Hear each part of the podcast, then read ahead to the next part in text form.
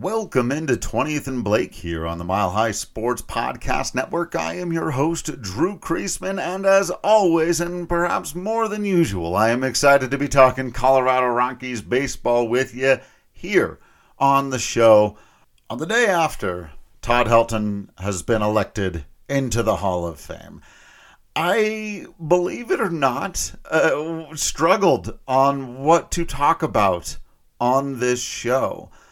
I've done so much coverage of Todd Helton, broken down his numbers every which way, talked about how much he's meant to me personally as somebody who grew up in the state of Colorado and who still feels like I have to fight the battle sometimes that the sport is even legitimate here, right?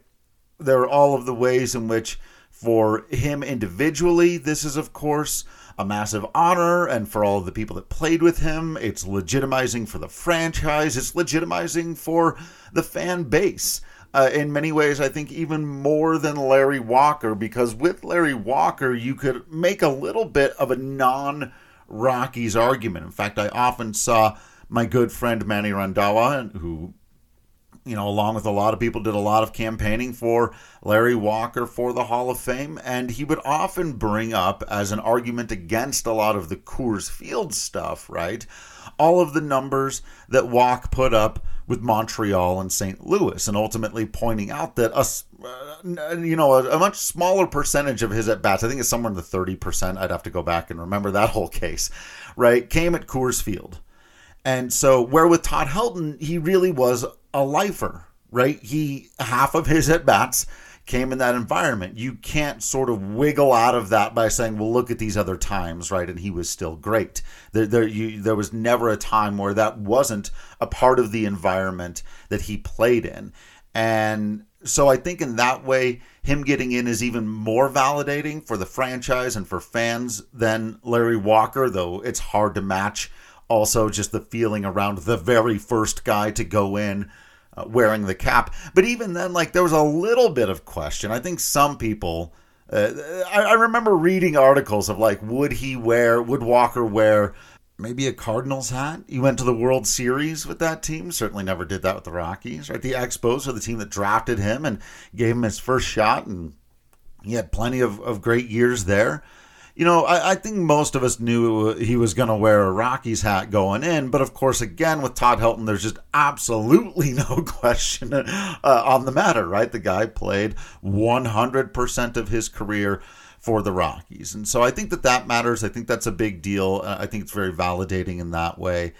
Uh, but like I said, I think a lot of that conversation has been out there. I, I want to talk a little bit about potential future Rockies and when will we see the next Hall of Famer, because I think it could be quite some time. And that's another reason why I think this is a big deal, because th- these two guys really, I, I think the more you can establish just in the kind of conversation moving forward, that these two guys, Walk and Helton, really were very, very special baseball players.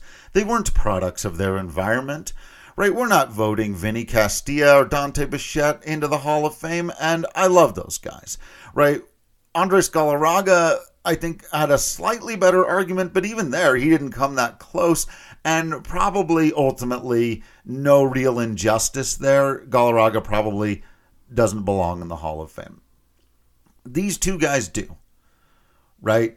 And for all of the things that people can say about some of the, you know, batting titles that they might raise their eyebrows at over the years or whatever, I think having this set in stone, as it were, and making it abundantly clear that guys don't just put up these kinds of numbers just because they play here, right? It doesn't work that way.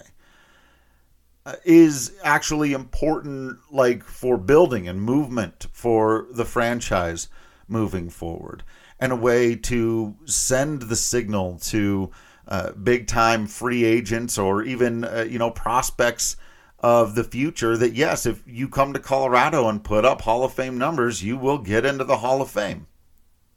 Thank goodness. You know where there was a time there's absolutely a question about whether or not that was true. So I actually think this reverberates in a lot of ways. Um, but just from that kind of personal standpoint of the baseball here has to counter or it doesn't. I, I saw this. I, I, used to make this argument a lot. For whatever reason, I saw it come back a lot more in this offseason with regards to Todd Helton. People saying, look, if this guy's numbers don't count, then why even have a team there, right? And I hope that most people say this out of uh, out of defiance and not as an actual suggestion uh, to take the team away, because I think there are a lot of fans out there, baseball fans, who legitimately would have zero problem with that. And that I think is what is so for some of them Rockies fans, quite frankly, who've been Rockies fans, right? Who this idea that it just doesn't count, that it's not real, that there are a video game or, or pinball numbers out here or whatever. You know, we've had this conversation over and over again, but I was disheartened to see even a lot of like local people coming out and saying that they just didn't trust Todd Helton's numbers.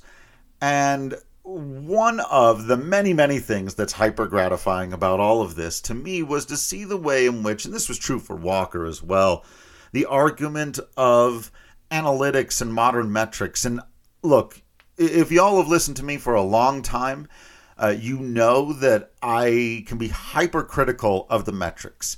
There are lots of things that I think they miss. I don't think WAR is the be all end all, and I get very, very frustrated when people use them that way, especially a stat like WAR, which claims to be all encompassing and tries to you know, tell the entire story, but I don't believe that it does.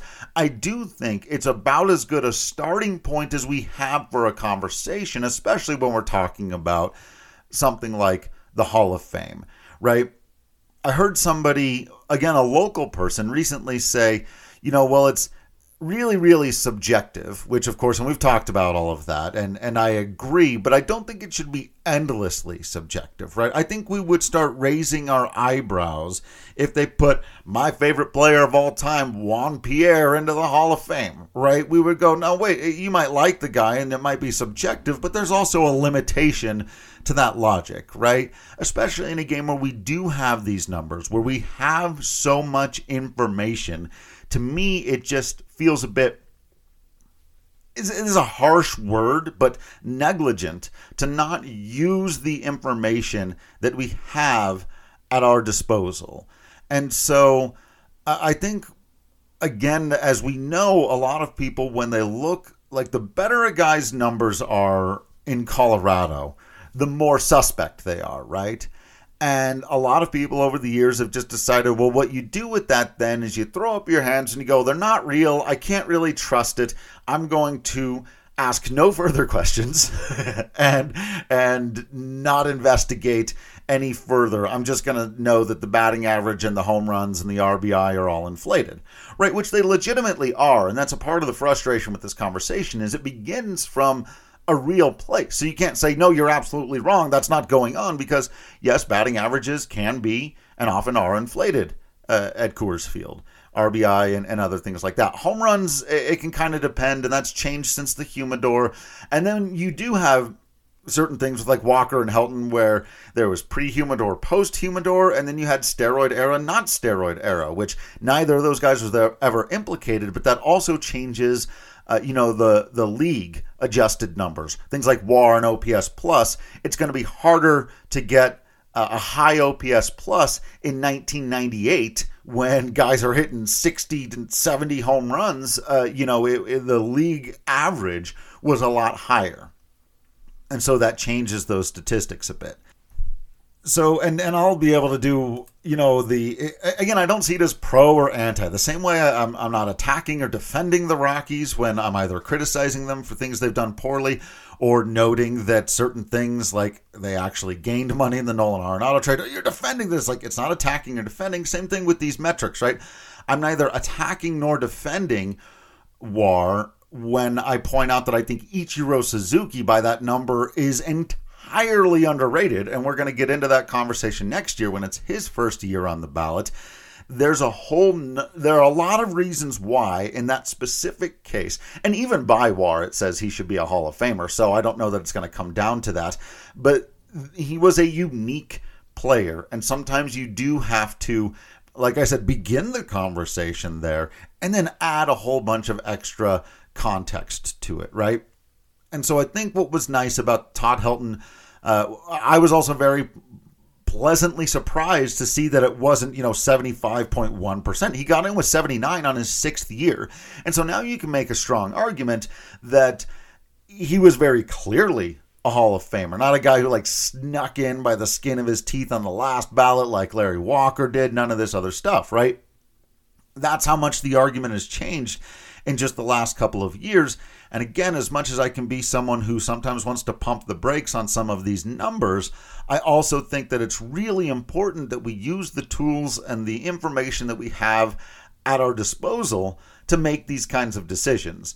And I think that's exactly what happened here, right? We've just gone through an era where we're starting to come out of that age where it's acceptable just to throw up your hands and say, well, I don't know what to do with these high batting averages at Coors Field. Therefore, I'm not going to, you know, I'm going to discount the guy entirely. It's like, well, we've got OPS plus, we've got WRC plus, we've got DRC plus.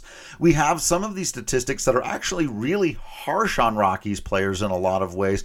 And when these guys still excel in them, when we have now 30 years worth of data to see and compare guys, you know, who have been pretty good hitters to okay hitters to Todd Helton and Larry Walker are, yep, in a league of their own. It checks out. They were much better than everyone else, right? It's when it all comes together and says the same thing. It's nice to see people respond to that because subjectivity is yes important and and it can it can be an important part of this whole process, but it can only go so far, right? We've also got a certain expectation of consistency, especially from a group of journalists, and a bit of a grounded reality. Again, especially in a game like baseball where we do have so many numbers. Beyond all of that, I can only, of course, just say congratulations to Todd Helton. We're all very, very, very excited in a number of ways. And I think that this just, you know, makes everything uh, a little bit better. Obviously, the, the Rockies team still is where it is right now. But one, it was nice to have you know some good news for it's been not a lot of that lately. Uh, I was going to be, you know, last year I wasn't mad at all that he didn't make it because there was such positive progress. But seeing him get dropped off of some ballots this year, if he didn't make it, I was going to be mad. I was going to be big mad. But luckily, like I said, it, it actually wasn't even super close. And so that was nice to see. But I, I do think that this is just the franchise needed this. They need some good momentum. They need some good mojo. Uh, the fans need it. The organization needs it. I really hope Todd's going to be around a lot more. And I think it'll be pretty cool that they're going to be able to say Hall of Famer and the greatest Rocky of all time. Uh, again, you know, as much as Larry Walker is probably the all around more talented player, I think the fact that Todd just spent his entire career here uh, it means so much to the fans, to the organization.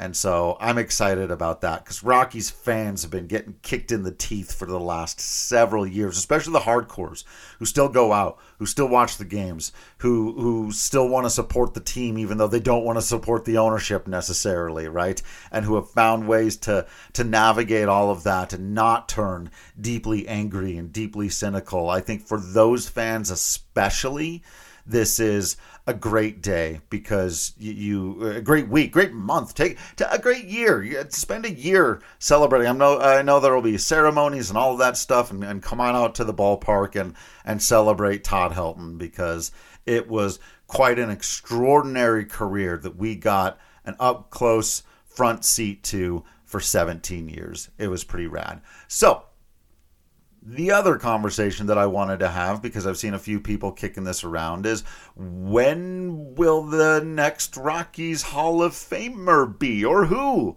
will the next, more grammatically correct, but still, you know, when and who uh, will the next Rockies Hall of Famer be?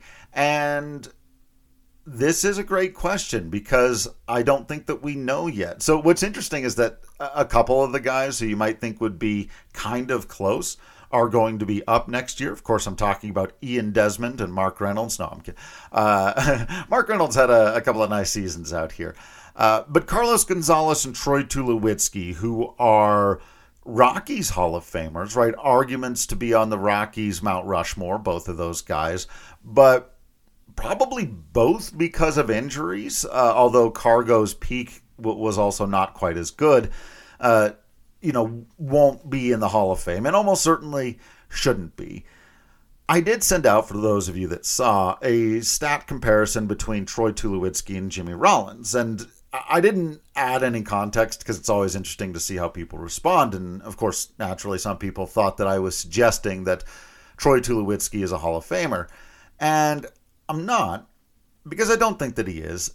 I do think the injuries ultimately and the lack of counting stats uh, can, should, and will prevent him from getting into the Hall of Fame. But I was pretty stunned to see how close he and Jimmy Rollins were in terms of overall WAR, especially considering that Rollins just pulled around 20% of the vote.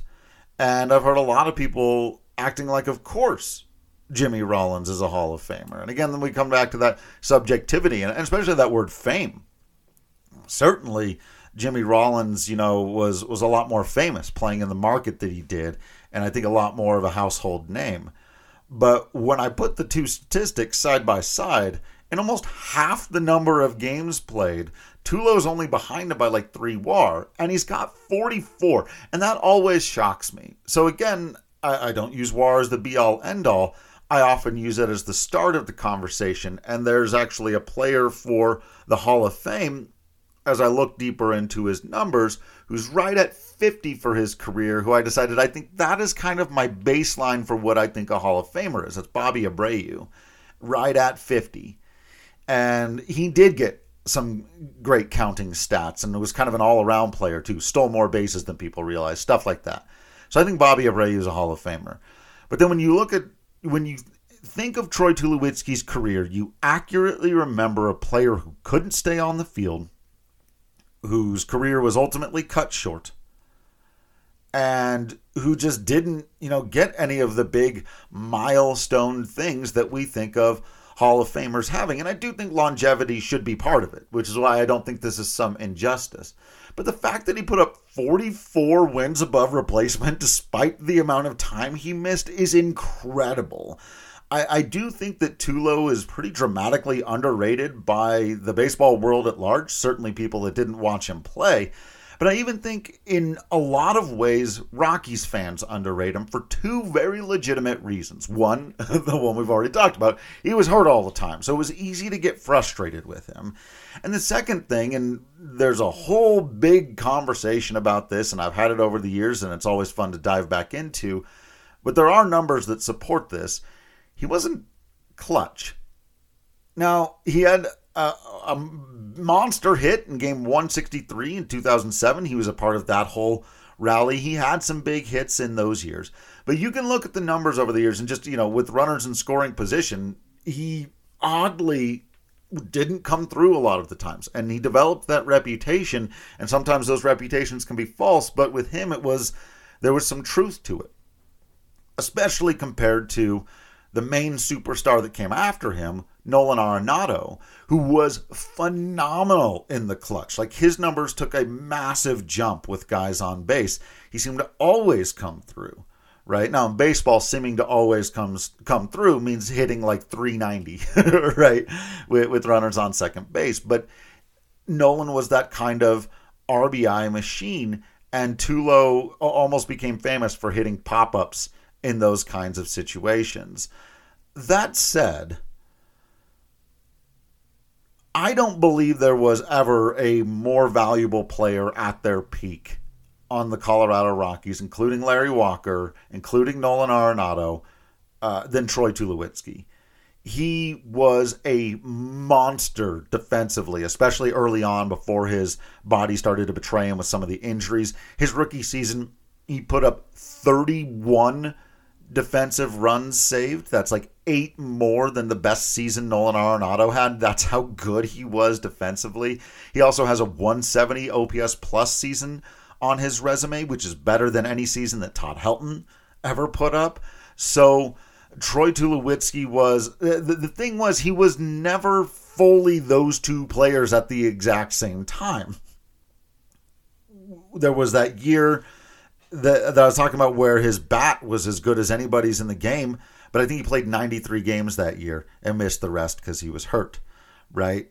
Uh, then you have the seasons where he was a monster defensively, uh, but as a rookie, he wasn't quite the offensive powerhouse that he would become. And then later, you know, the those weren't his best offensive years, right? But uh, overall, the guy was absolutely remarkable at a, position where you just don't get that kind of value. And so when you see in demonstrably fewer games and plate appearances that Tulo was basically worth the same as Jimmy Rollins. Again, I think both fall short of the threshold. I don't think either have enough extra accolades that should make them Hall of Famers. But what I do think is interesting is if Troy Tulowitzki had played like two more years, not even necessarily at his peak, but sort of splitting the middle between where he was when he was phenomenal with the Rockies and his last several years where he was just kind of hanging on, right? If he could have put in two more like three win seasons, right? Just what we've gotten from Ryan McMahon the last couple of years, right? Just that level of of quality, he would have been right at that 50 mark and this would be a very interesting, very challenging conversation I think about Troy Tulowitzki because then you, you, you know, I you, there is I don't know what the magic Goldilocks zone is between longevity and value right? There's a certain argument to be made that if you're that valuable in an even shorter amount of time, you're that much better of a baseball player than these other guys were, right? Because it took them so much longer to accrue the same amount of value. And uh, again, I, I just, he's not quite there, but if he had managed to play a couple more years, or if his peak had managed to hang on for another year or two, you'd be looking at a Troy Tulowitzki who still would have, you know, he wouldn't have reached the milestones, I don't think. You know, he's still not going to get to like 350 home runs or anything like that. Like nothing major, 2,000 hits, none of that stuff, right? But he'd be a 50 war player. Uh, you know, the fact that he only won two gold gloves in his career is criminal. Quite frankly, that's just uh, it's just bad. He should have won at least four. But yeah, I, I think you'd be looking at a guy who would have one of the strangest cases for the Hall of Fame ever. Uh, to, to take it out of our own backyard and, and get our own feelings away, right? Like imagine Mike Trout had played five or six years and then had a career ending injury, right? And never played again he probably wouldn't have gotten to some of those counting stats, but by those five or six years, you said this is one of the best guys who, uh, best players who ever played the game of baseball. So by that value, and he probably by then, I'd have to go and check what he did in his first six years. He might have put up 50 WAR, right? He probably did, which gets, like I said, right into my. Okay, that's kind of average. That's that. Plenty of Hall of Famers in there who actually don't have quite that much, and there's an argument to be made for you know, guys like Dale Murphy, I think, is somebody who sits in the like mid 40s and stuff like that. Matt Holliday is a guy who's in that kind of area, and, and I've talked a little bit about his case in the past. But Tulo would be, I just, the, the more I dove in his numbers the other day, the more I went, man, if he could have played one or two more years, this would be a fascinating conversation because he accrued value at a much faster rate than the vast majority of guys he played with, right? Which seemingly would be one of the major criteria. Another way to put that is any day that he played, he was one of the best baseball players on the field for his entire career until the very end when he just was, like I said, hanging on through the injuries whatever. But that's usually what makes you a Hall of Famer. We just, it's just the caveats are so massive with him and unfortunately, I do think that they they clearly hold him back. And with these other guys, uh, you know, I'll, I'll, end the Tulo conversation there. Though I do think there's. Uh, a little bit more of an interesting one to be had. Uh, like I said, ultimately, I think the conclusion there is that he's not a Hall of Famer, but he was clearly a Hall of Fame talent. He was one of the best players of his era, and his his ability should be understood a bit more and a bit better by even sometimes Rockies fans, but definitely the baseball world because it's pretty impressive what he was able to do with his limited time. These other guys, Carlos Gonzalez, uh, you know, obviously Charlie Blackmon is still playing right now. He's somebody who's had a long career, many All Star appearances, things like that, right? But he's just not going to have the time again to get to these first sort of milestones of career war and things like that. None of the big uh, other counting ones. So I think we're just going to. I don't love this phrase. In fact, every time I read it on Twitter, I, I, sort of roll my eyes a little bit, but I guess it is helpful in a descriptive way a little bit. The the Hall of Very Good. Right, uh, whatever. I don't. Obviously, Charlie Blackmon's one of the greatest Rockies of all time, and if and when they ever get around to building that thing, uh, he'll be in there.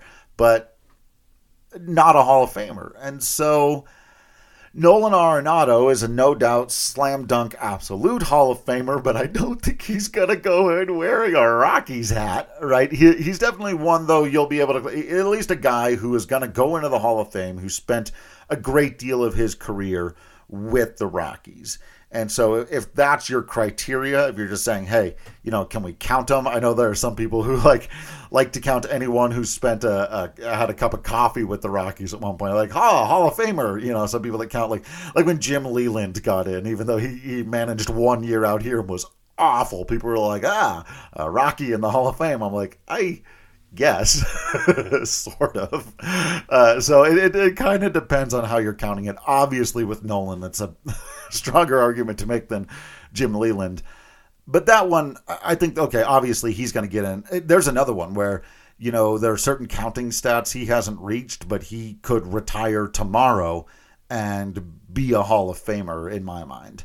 Uh, but after that, don't know it there's going to be right. Uh, you, here's an interesting one, and I know it's not a, one anybody's thinking about right now, but Kris Bryant, if he can turn things around and have you know some nice years here and actually take advantage of Coors Field and and put up some hitting numbers and maybe even if he's you know reinventing himself as a DH and he gets more uh, you know legs out of his career or out of his legs or whatever it is you know that way but Kris Bryant, obviously, for the first half of his career, had some monster numbers. Won an MVP, won Rookie of the Year, won a World Series with the Cubs of all teams, breaking a, a monster drought, right? So, you know, he was on his way. And now, obviously, he has stumbled these last couple of years and not put up much in the WAR department or really any other department for that matter. But you know, while uh, again, plenty of guys have been on that Hall of Fame track and had injuries derail it. Just did the whole Tulo conversation. That could be the case for Kris Bryant. I don't think it's completely outside the realm of possibility that, again, even if he's never a superstar, again, if, if he never reaches that level in Colorado at all, even if he can figure out a way to, you know, get that bat to back above average hit, have a couple of 20 homer seasons. Uh, you know, or at the very least, you know, climb his batting average up into the high 290s or, or, or, low 300s in Colorado. That should be very doable for a hitter of his caliber if he can manage to stay healthy. And just accrue some stats over the last, you know, five, six years of his career. Eh, especially if he does turn it around. Wouldn't be at all surprised to see if he signs a little mini extension at the end of it and finishes it out here so he can keep hitting well if he can manage to hit well. But Kris Bryant, I think, is an interesting conversation uh, that obviously nobody's super stoked on right now because he's just been so lackluster these last two seasons. You're getting basically nothing out of him in the WAR department, right? Or like I said, any other. So, and then after him, and then he'll probably go in as a Cub also anyway. Again, that all depends on it. remains to be seen, but you know, are, who's the next guy who's going to go in for sure wearing a CR? on their cap, it's it, we do not know. It may not even be anyone who has debuted yet with the team. Of course, you you go out on a real long shot to start pointing the finger at guys like Nolan Jones or Ezequiel Tovar. Right? It's their one season hit. Maybe maybe give it a minute, but that's where most of the team is at right now. Right? Is that those are the players that you're primarily starting to build around. So uh, you know, I really don't think there's anybody in the interim I, I tried searching around. I was like, DJ LeMahieu would be a fun conversation. But again, I think that's one of those ones where you go, Hall of very, very good. Uh, batting titles in both leagues, uh, bunch of gold gloves, great defender, you know, but probably not just, I think we all can agree, probably not a Hall of Famer unless something really strange and remarkable happens at the very end of his career. So, yeah, I don't think there will be one for quite a while. Uh, I, I, think the best hope probably is Kris Bryant for the, uh, sooner rather than later for a guy who's on the team right now. I mean, obviously Nolan Arenado is going to be the other one who they've got similar they're similar ages, right? So whenever they end up retiring, and then that process plays out, but let me know what you think. If you think any of these guys have a better or worse case for uh, the Hall of Fame than I do, what you think of this Hall of Very Good, and uh, yeah, whether or not you see anybody on the roster right now. And like I said, it's got to be projecting long term for young guys, but go out on a limb. That's more fun anyway, right? Go out on a limb and predict somebody to be a future Rockies Hall of Famer, because I do think we're going to be waiting for a little while, because it is rare and it should be. It's it's a rare honor that ought to be reserved for the absolute very, very best in the game. People like Todd Helton. So, thank you all very much for listening into this episode. I hope you will continue to be absolutely awesome out there. You know that I will continue to be absolutely Drew Creasman in here. And until next time, I will see you at the ballpark.